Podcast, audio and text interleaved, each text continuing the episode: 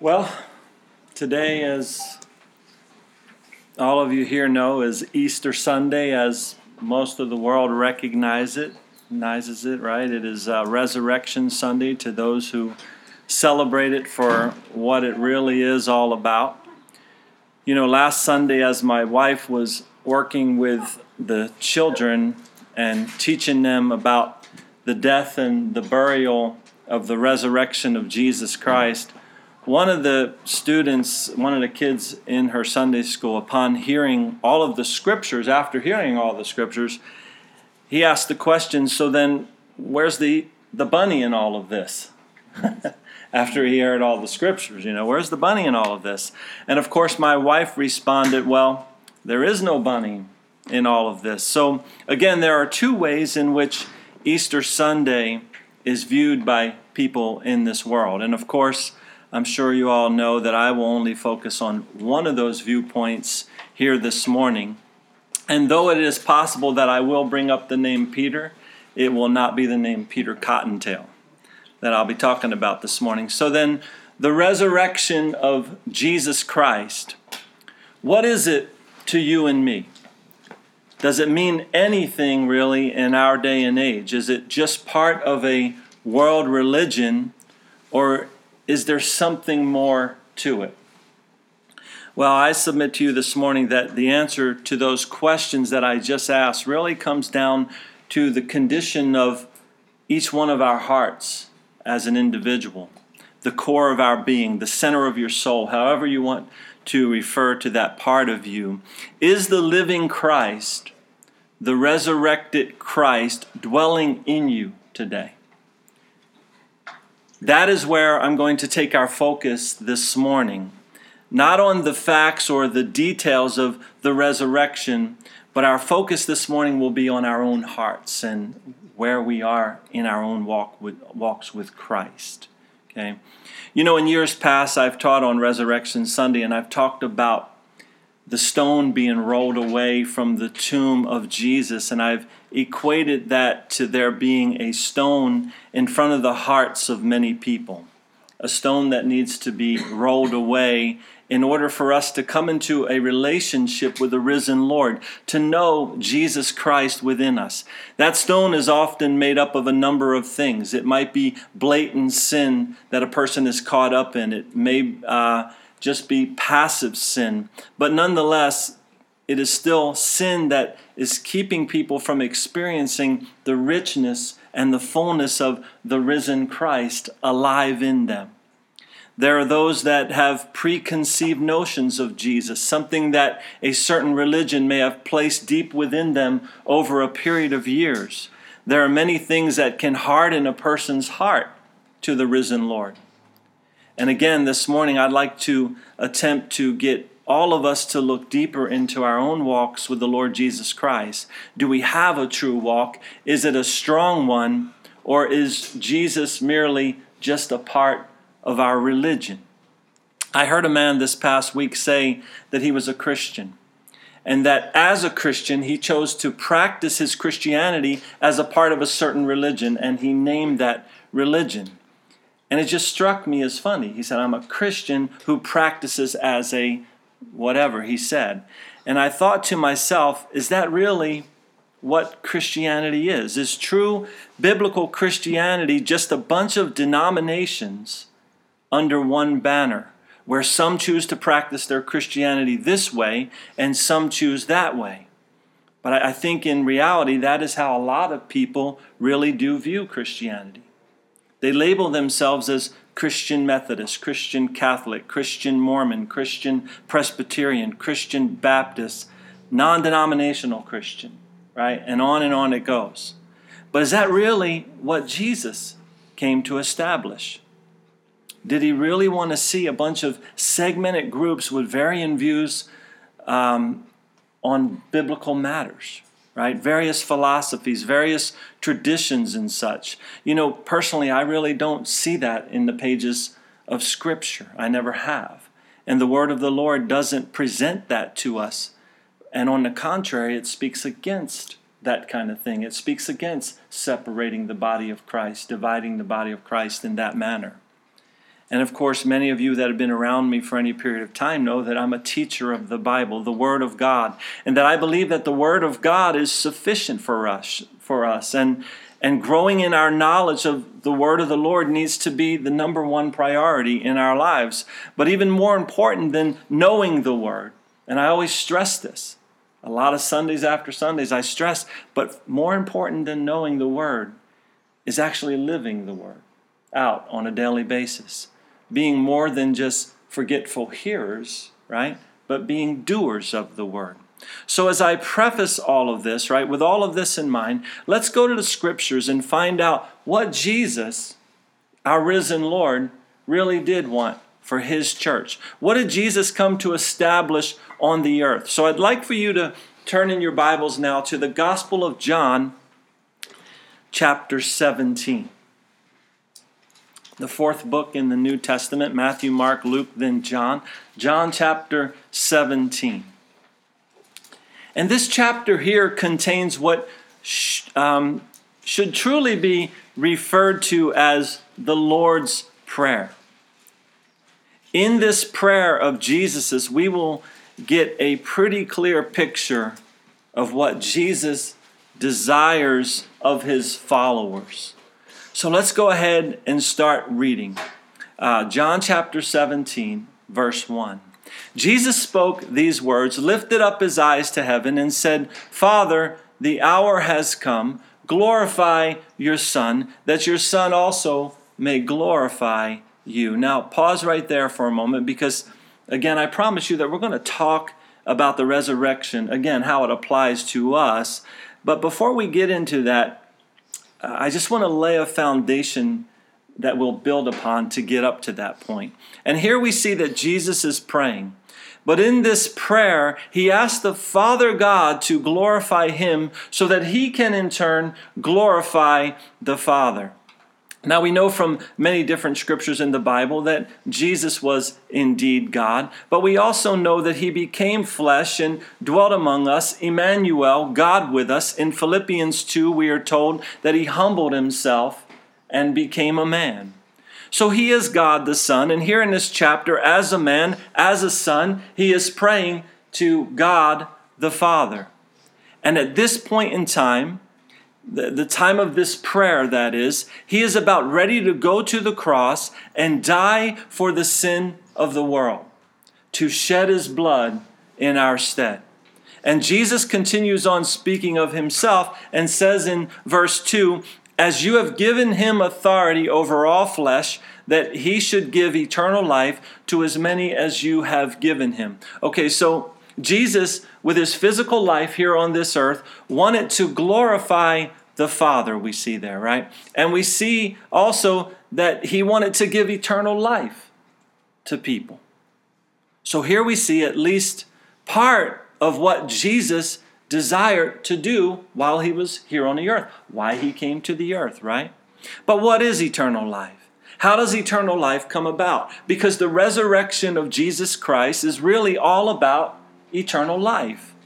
And Jesus here in verse 3 tells us that eternal life is, he says, and this is eternal life, that they may know you, the only true God, and Jesus Christ, whom you have sent. So that's the key thing right there, isn't it? In order for someone to have eternal life, they must know the Father God and Jesus Christ, whom God the Father sent into the world. And there is something really important there in verse 3 that I need to point out to you, and that is the word know there, K N O W. Many Bible teachers have taught on this, but it's important for us to know that this word carries a very important meaning. The Greek word used for the word know there is the word ginosko, and it's a word that indicates that you know something very intimately. You know something, or in this case, you know someone to the degree where knowing them will produce their likeness within you. That's what it means to know the Lord. It's that type of intimate relationship. Okay? You become one with that whatever that is that you know. That's the kind of know being talking talked about here as it relates to the Father God and Jesus. This Greek word and a very similar meaning word in the Hebrew is also used in the Bible to describe when a husband and wife come together for the purpose of reproducing. Okay? So again, what Jesus is expressing here is a very intimate relationship with God the Father and God the Son. It's more than just a head knowledge, right? Eternal life is more than just that. You see, when someone truly knows the Father and Jesus Christ, his Son, then that person becomes like Jesus in the manner in which they live out their lives. Right? And this is the prayer of Jesus here. This is his desire that we would know him in such an intimate way that we become like him. Did we just not sing that? I think, oh, to become, oh, to be like you to give all I have just to know you, it's one and the same. Right? We we know him, we become like him. It's far more than just a religion. It's far more than a denomination. It's far more than a non denomination. It is the living God dwelling in you. This is eternal life. This is the resurrection. Once dead without God in your life, and then alive, born again, and made new knowing God in you, knowing Christ in you. Let's read on here, verse 4. I have glorified you on the earth. I have finished the work which you have given me to do. And now, O Father, glorify me together with yourself, with the glory which I had with you before the world was. So, verse 5 there is just another verse that speaks of the deity of Jesus Christ. He had glory with the Father even before the world was in existence. Yes, Jesus was a man on this earth, but he was also God in the flesh. Before anything was, he was. John chapter 1, verse 1. We're familiar with these verses. In the beginning was the Word, and the Word was God, and the Word was with God. He was in the beginning with God. All things were made through him, and without him nothing was made that was made. And the Word became flesh and dwelt among us, and we beheld his glory, the glory as the only begotten of the Father, full of grace and truth. But Jesus, in his prayer here, speaks of this glory that he once had with the Father. And then in verse 6, he continues and says, I have manifested your name to the men whom you have given me out of the world. They were yours. You gave them to me, and they have kept your word. Now they have known that all things which you have given me are from you. For I have given to them the words which you have given me, and they have received them, and have known surely that I came forth from you, and they have believed that you sent me. Okay, so what we see here is uh, Jesus speaking in this prayer of all of his disciples, the ones that followed him around when he walked upon this earth. They were all Jewish men and they were God's chosen people. And as we've been studying in Genesis, Jesus, as God the Son, came to them and he gave them the words that God the Father wanted them to have. And these men received these words and believed Jesus and sold out to Jesus and began to follow Jesus. Right? Verse 9 I pray for them, he says. I do not pray for the world, but for those whom you have given me, for they are yours. And all mine are yours, and yours are mine, and I am glorified in them. Now I am no longer in the world, but these are in the world, and I come to you. Holy Father, keep through your name those whom you have given me, that they may be one as we are. Okay, so right now at this point in the prayer, Jesus is still praying for his disciples that walked with him while he was on the earth. But he knows that he will soon die a physical death, and he is leaving in the, these men in the care of the Father God. But his clear desire is that these believers in him would what? That they would all be one. He says there that they may be one as we are. He did not come to establish the first fill in the blank church of fill in the blank town, right? He wanted his body, the body of Christ, that is the church, he wanted for all believers in him to be one as him and the Father are one. No separation, right? No denomination, no disputing over this doctrine or that doctrine. Just simply a church body of people worldwide that come to Jesus by faith, hearing his word, reading his word, and living out his word. Knowing that eternal life that he desires for us to know. He goes on to say, While I was with them in the world, verse 12, I kept them in your name. Those whom you have given me I have kept, and none of them is lost except the son of perdition, that the scripture might be fulfilled. And of course, we know he's speaking of Judas, the one that would betray him. Verse 13, but now I come to you, and these things I speak in the world, that they may have my joy fulfilled in themselves. I have given them your word, and the world has hated them because they are not of the world, just as I am not of the world. Okay, so as a follower of Jesus, one that has come to know Jesus and lives in a manner in which Jesus lived, right?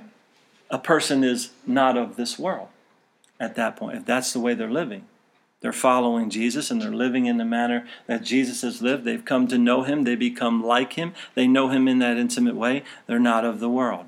The New Testament book of Romans, chapter 12, says that we are to present our bodies as living sacrifices, holy, acceptable to God. Our bodies, this life that we have here on this earth, we present our bodies as live, living sacrifices, holy, set apart, that means, acceptable to God, and that we are not to be conformed to this world, but rather we are to be transformed by the renewing of the mind, right? So we're, so we're in the world and not of the world. Then in verse 15, Jesus says, I do not pray that you should take them out of the world, but that you should keep them from the evil one. They are not of the world, just as I am not of the world. Sanctify them by your truth. Your word is truth. Okay, so pause right there because this is the way that a person becomes sanctified. How? By the word of God. You know, 1 Peter chapter 1 says that we purify our souls by obeying the truth. And that it says in 1 Peter chapter 1 that we are born again through the word of God, which lives and abides forever. Jesus said in the Gospel of John chapter 8 that you shall know the truth, and the truth shall make you free. So there's that sanctifying power of the word of God within us, okay? And if we tie it all together thus far, God was the Word in the beginning. God became flesh and dwelt among us. We must come to know God, the Word, right? That became flesh and dwelt among us. We must come to know Jesus Christ. We have the Word of God in our possessions now today, don't we? We call it our Bibles. We come to the knowledge of Him through this Word and we are sanctified by its truth, born again through it, and set free as a result, set apart, living holy lives that are acceptable to God, living completely differently, set free from the bondage of sin and death, and we come to know this eternal life that Jesus Christ spoke of back there in chapter or verse 3. But then in verse 18, as you sent me into the world, I also have sent them into the world. And for their sakes I sanctify myself, that they also may be sanctified by the truth. Okay, now, what did Jesus send his disciples into the world to do? He says he sent them into the world. What were they to do? They were to preach the gospel, to tell the good news that mankind can know God, that we can know God in a personal way, that we can have eternal life, an abundant life. These disciples not only proclaimed all this, but they also wrote it down. It's also been written down for you and me to read. And we have it here in our Bibles today so that we can know this good news. Again, 1 Peter chapter 1, we are born again through the Word of God. So the Word of God gets preached, we receive it, we hear it, it comes alive in us. It's a living Word, active, powerful, sharper than any two edged sword, is a discerner of the thoughts and the intents of our hearts. We have the living word within us. We have Christ in us, right? Verse 20 I do not pray for these alone, but also for those who will believe in me through their word. Okay, right there, Jesus just prayed for us. All those years ago, he prayed for you and me here today. We are the ones that have come to believe in him through the words that his disciples spoke. And again, we have them all written down now. Okay? And again, what is his desire for us, for you and me specifically? Verse 21 that they may that they all may be one as you father are in me and I in you that they also may be one in us that the world may believe that you sent me and the glory which you gave me I have given them that they may be one just as we are one I in them and you in me, that they may be made perfect in one, and that the world may know that you have sent me and have loved them as you have loved me. So you see, that is the desire of our Lord God as well. That we first of all would be in Him, complete in Him. That's what that word perfect that you see there in verse 23 means complete. We are complete in Him. We need nothing else. We need no one else. It's not Jesus plus our religion, our denomination, our non denomination, right? By knowing Jesus, we come to know eternal life. We come to know the power of the resurrection. Because Jesus himself is the resurrection and the life. That's what we're told in John chapter 11, verse 25. Jesus said, I am the resurrection and the life. And the simplicity of it all is that we just come to know Him. We just come into that relationship with Him. Let's mark this page and turn for a few moments to the New Testament book of Philippians, chapter 3. To the right of where we are now, after Second Corinthians, you have Galatians, Ephesians, then Philippians. Philippians chapter 3.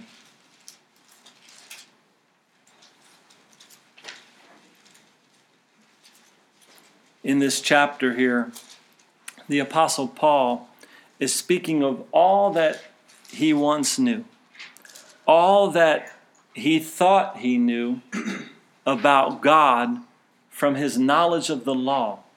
Paul's speaking about that in this chapter. All that he thought he knew. He thought he had everything figured out at one time, right? Because of his religion, because of his knowledge of the law, right? Then down in verse 8, he says, Yet Indeed, I also count all things loss for the excellence of the knowledge of Christ Jesus my Lord, for whom I have suffered the loss of all things, and count them as rubbish, that I might gain Christ. Pause right there because you see, Jesus is everything. He's our all in all. He's all sufficient, right? Jesus plus nothing. Knowing Jesus and then throwing everything else out. That's what it's all about knowing Jesus and throwing everything else out. All the doctrines of men, all the traditions, anything your religion may have taught you, cast it aside for the sake of knowing Jesus and becoming one with Him and the Father. Verse 9 And be found in Him, not having my own righteousness, which is from the law, but that which is through faith in Christ, the righteousness which is from God by faith. Okay, so another very clear distinction being made there. Uh, righteousness comes in one way and one way only, and that is through faith in Jesus Christ. God gave us Jesus as the way to righteousness, as our only hope for righteousness. No religious laws, no church affiliation, nothing else but the risen Lord and the risen Lord alone dwelling within us, Jesus and Jesus alone. Verse 10 that I may know him and the power of his resurrection and the fellowship of his sufferings, being conformed to his death, if by any means I may attain to the resurrection from the dead. You know, I cannot tell you how extremely important it is that we understand what verses 10 and 11 communicate to us here this morning. First of all, you can know the power of his resurrection you can know the power of his resurrection. There is a, an abundant life that Jesus gives to us. But we must also know his sufferings and must also be conformed to his death. You see, there's a gospel taught today that leaves that part out. Right? We can just know the power of his resurrection. We can have the abundant life. We can have our best life now. It can all be good. Everything's about this life and what we attain, uh, can obtain and everything, right? But we must know his sufferings and be conformed to his death. His desire for us is that we would die to ourselves, die to this world, that we would take up the cross and follow him. So we can go over all the details of the resurrection today, but I'm not taking us there. I'm taking us into our own hearts to see where we are in Christ and how we're really living. Have we died to ourselves? Have we died to this world? Do we have that resurrection life within us? And do we count everything else as loss and rubbish? We don't need it. We just need Jesus. And we need to drop sometimes our preconceived notions of God, our philosophies, our traditions, and simply just come to Jesus and, and know that He is eternal life and we can know the power of His resurrection. And then in the end, we can attain the resurrection from the dead. We will eternally be with Him. But He wants to indwell us now, in this life now. It's Jesus now, it's what He has for us. Now let's turn back to the Gospel of John, but let's this time turn to um, chapter 14.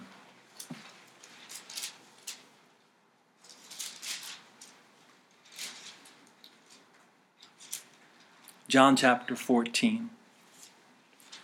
And let's uh, look down and start reading in verse 22. It says, Judas, not Iscariot, said to him, Lord, how is it that you will manifest yourself to us and not to the world? So, this is a good question from Judas, not Iscariot, here, right? How is it that one person can come to know Jesus and not everyone else in the world know him? Jesus doesn't physically appear to anyone on the earth today. This isn't the way a person comes to know Jesus, right? As a matter of fact, Jesus told Thomas, right, the one we know of as doubting Thomas, that the person that believes in him without ever seeing him is the truly blessed one. So, how then is it that a person can know Jesus intimately today? We know we come to him by faith, but Jesus in verse 23 here will give us a practical step that we must take in this life. He says in verse 23 there, If anyone loves me, he will keep my word, and my Father will love him, and we will come to him and make our home with him. Wow, so that's how a person comes to know eternal life, the resurrection power of Christ within them. They do so by keeping his word, knowing his word, right? And keeping it. Then, as uh, Jesus and the Father at that point come and make their home with that person.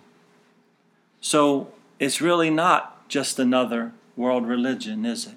It's really not just a denomination or a non denomination. It's all about whether we know Jesus and the Father and whether they have made their home within us or not, right? With us.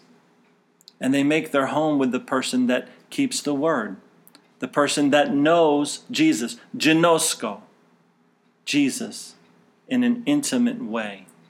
They have come to the place where they desire to live their life in accordance with the Word of God, just as the original disciples of Jesus did all the way back then. Right? They left everything to follow Jesus. Peter proclaimed that, didn't he? We've left all to follow you, Jesus right? And when you come to this place, you understand that as 1 Corinthians 6:19 says that our bodies are temples of the Holy Spirit at that point, who is in us, whom we have received from God. We are not our own anymore, right? Because we're sealed. The Holy Spirit comes in us. That life of Christ, the resurrection within us. So, what I want you to do now is just turn up one book to the book of Acts, Acts chapter 2. And I'm going to wind this down here. It'll still be about another 15 minutes, so hang in there with me. We're going to read a lot of scriptures. Okay? But here in Acts chapter 2, we will see the Apostle Peter speaking to a bunch of people that are bewildered by those that have had the Holy Spirit come upon them. Right? The Holy Spirit has come upon a group of believers, and the world around them is just trying to figure out what this is all about. What is going on with these people? We're going to start reading down in verse 14. But Peter, standing up with the eleven, raised his voice and said to them, Men of Judea and all who dwell in Jerusalem, let this be known to you and heed my words. Now, quickly pause right there because I just want to mention to you here that Peter is one of those men that Jesus was praying for back in John chapter 17 when Jesus said that he gave his words to them that the Father gave him to give to them. Those men, Jesus said, would take those words on and give them to others that will believe in Jesus even after Jesus was gone from the earth. And again, you and me are the beneficiaries of that today. But Peter goes on in verse 15 For these are not drunk, as you suppose, since it's only the third hour of the day. But this is what was spoken by the prophet Joel. And it shall come to pass in the last days, says God, that I will pour out my spirit on all flesh. Your sons and your daughters shall prophesy. Your young men shall see visions. Your old men shall dream dreams. And on my men servants and on my maid servants I will pour out my spirit in those days, and they shall prophesy.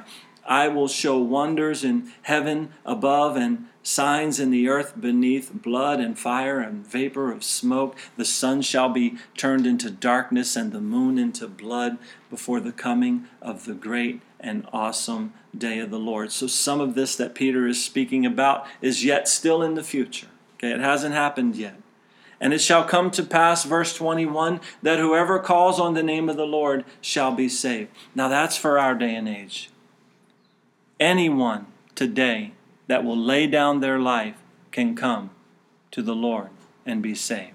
Verse 22 Men of Israel, hear these words Jesus of Nazareth, a man attested by God to you by miracles, wonders, and signs which God did through him in your midst, as you yourselves also know. Him being delivered by the determined purpose and foreknowledge of God, you have taken by lawless hands and crucif- have crucified and put to death, whom God raised up having loosed the pains of death because it was not possible that he should be held by it. For David says concerning him, I foresaw the Lord always before my face, for he is at my right hand, that I may not be shaken. Therefore my heart rejoiced and my tongue was glad. Moreover, my flesh also will rest in hope for you will not leave my soul in Hades, nor will you allow your Holy One to see corruption. You have made known to me the ways of life. You will make me full of joy in your presence. Men and brethren, Peter goes on here, men and brethren, let me speak freely to you of the patriarch David, that he is both dead and buried, and his tomb is with us this day. Therefore, being a prophet, and knowing that God had sworn with an oath to him, that of the fruit of his body, according to the flesh, he would raise up the Christ to sit on his throne. He, foreseeing this, spoke concerning the resurrection of the Christ, that his soul was not left in Hades, nor did his flesh see corruption. This Jesus God has raised up, of which we are all witnesses. Okay, so stop right there because here there's a group of people that, that have committed their lives to Jesus, Peter being one of them here. They're filled with the Holy Spirit. And Peter says that they are witnesses of Jesus, witnesses to the fact that Jesus lives. That's what they're witnesses to. The fact that Jesus lives. Yes, they crucified him, Peter told them, but he is still alive and he has ascended back into heaven. And today, when a person comes to Jesus by faith, you and me, we too are to be witnesses to the fact that Jesus is alive. Right? Because we know the risen Lord within us. And our lives should display that, that we have Christ in us, we have him alive in us verse 33 Therefore, being exalted to the right hand of God, and having received from the Father the promise of the Holy Spirit, he poured out this which you now see and hear. For David did not ascend into the heavens, but he says himself, The Lord said to my Lord, Sit at my right hand till I make your enemies your footstool. Therefore, let all the house of Israel know assuredly that God has made this Jesus, whom you crucified, both Lord and Christ. So, what does it mean that Jesus is the Christ? It means that he is the Messiah the Savior, the anointed one, the one and the only way to the Father, eternal life. But he is not only the Christ, he is also Lord. And the word of, and the word Lord there means that he is master, that he is sovereign, that he is above all else, that there is none greater. He is the Almighty. In Revelation chapter 1, verse 8, Jesus says of himself, I am the Alpha and the Omega, the beginning and the end, says the Lord, who is and who was and who is to come, the Almighty. And when you come to know Jesus in an intimate way, everything changes. Everything becomes new. And Peter is about to tell all these people listening how they can come to know the risen Lord. And he says in verse 37 Now, when they heard this, they were cut to the heart and said to Peter and to the rest of the apostles, Men and brethren, what shall we do? Now, pause right there and let me challenge you with a question here this morning. Does anyone ever look at your life and see the resurrection power of Jesus Christ within you? Do they see the Holy Spirit at work within you? And when they do, do they, do they themselves then desire to know what they can do? To come to know this power that's within you, this life that you have, this hope that you have? Are you ready to give an answer for the reason for the hope that is within you? Do people look at you and say, What do we what do I need to do? I see that you have the peace of the Lord. I see you have the joy of the Lord. I see you have Christ in you. What do I need to do? It's just something to think about here this morning. And Peter is going to give them an answer here to what they need to do. And he says in verse 38 Repent and let every one of you be baptized in the name of Jesus Christ for the remission of sins, and you shall receive the gift of the Holy Spirit. So, this is the pattern laid forth for all of mankind in the Word of God. Jesus is the Christ, Jesus is Lord. And what a person needs to do is to have Jesus and the Father make their home with that person. And in order for that to happen, they need to repent and they need to be baptized. They need to come out of the world in that sense. They need to present their bodies as living sacrifices, holy and acceptable to God. Right? They repent they're baptized, and they shall receive the gift of the Holy Spirit. The resurrected life of Christ comes in that person. But you can't leave out the repentance. It's not just say you believe in Jesus and that's enough. It's not just join a church, become a part of a religion, become a part of a denomination, a non denomination. You must lay down your life and you must stop living your life without Christ and repent and turn to Him and be baptized in His name and by His Holy Spirit, He comes into you. And you will know the power of the resurrection. Verse 39 For the promises to you and to your children and to all who are afar off. That's you and me today.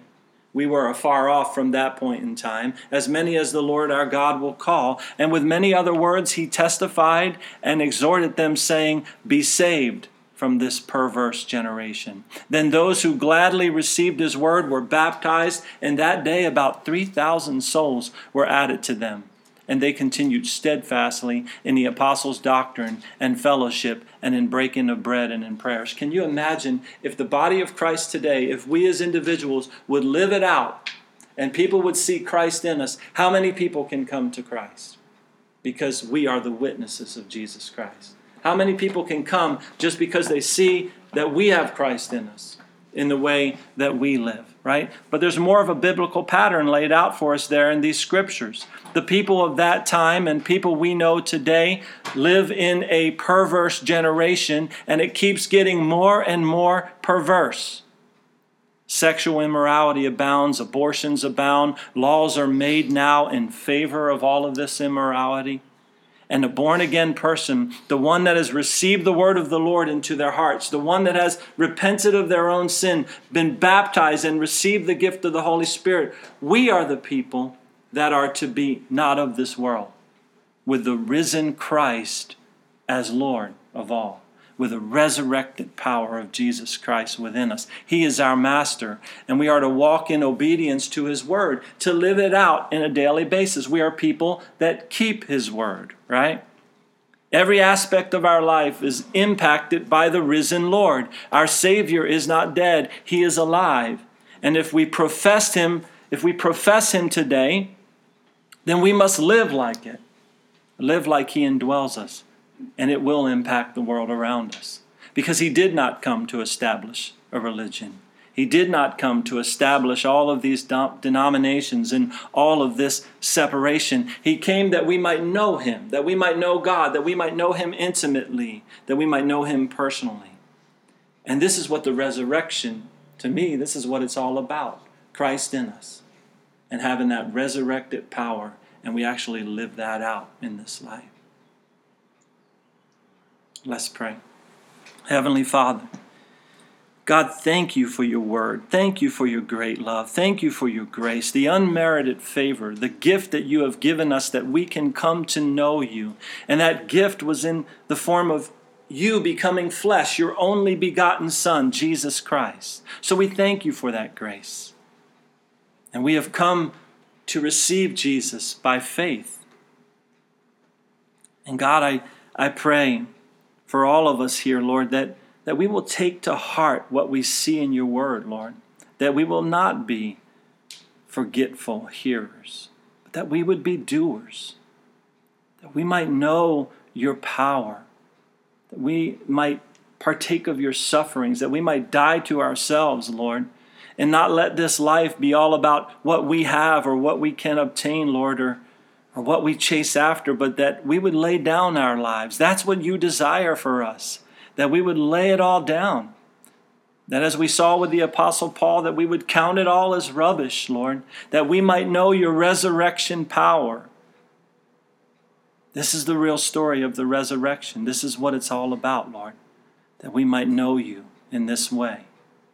Let your will be done in our hearts and minds, Lord. And I pray, Lord, that we would just surrender all, that we would make that choice in our lives to surrender our lives more completely to you, to present our bodies, this life that we have here on this earth, as living sacrifices, holy and acceptable, that we might know your will and your purpose in our lives to the fullest extent. Lord, we thank you for this time again. In Jesus' name, amen.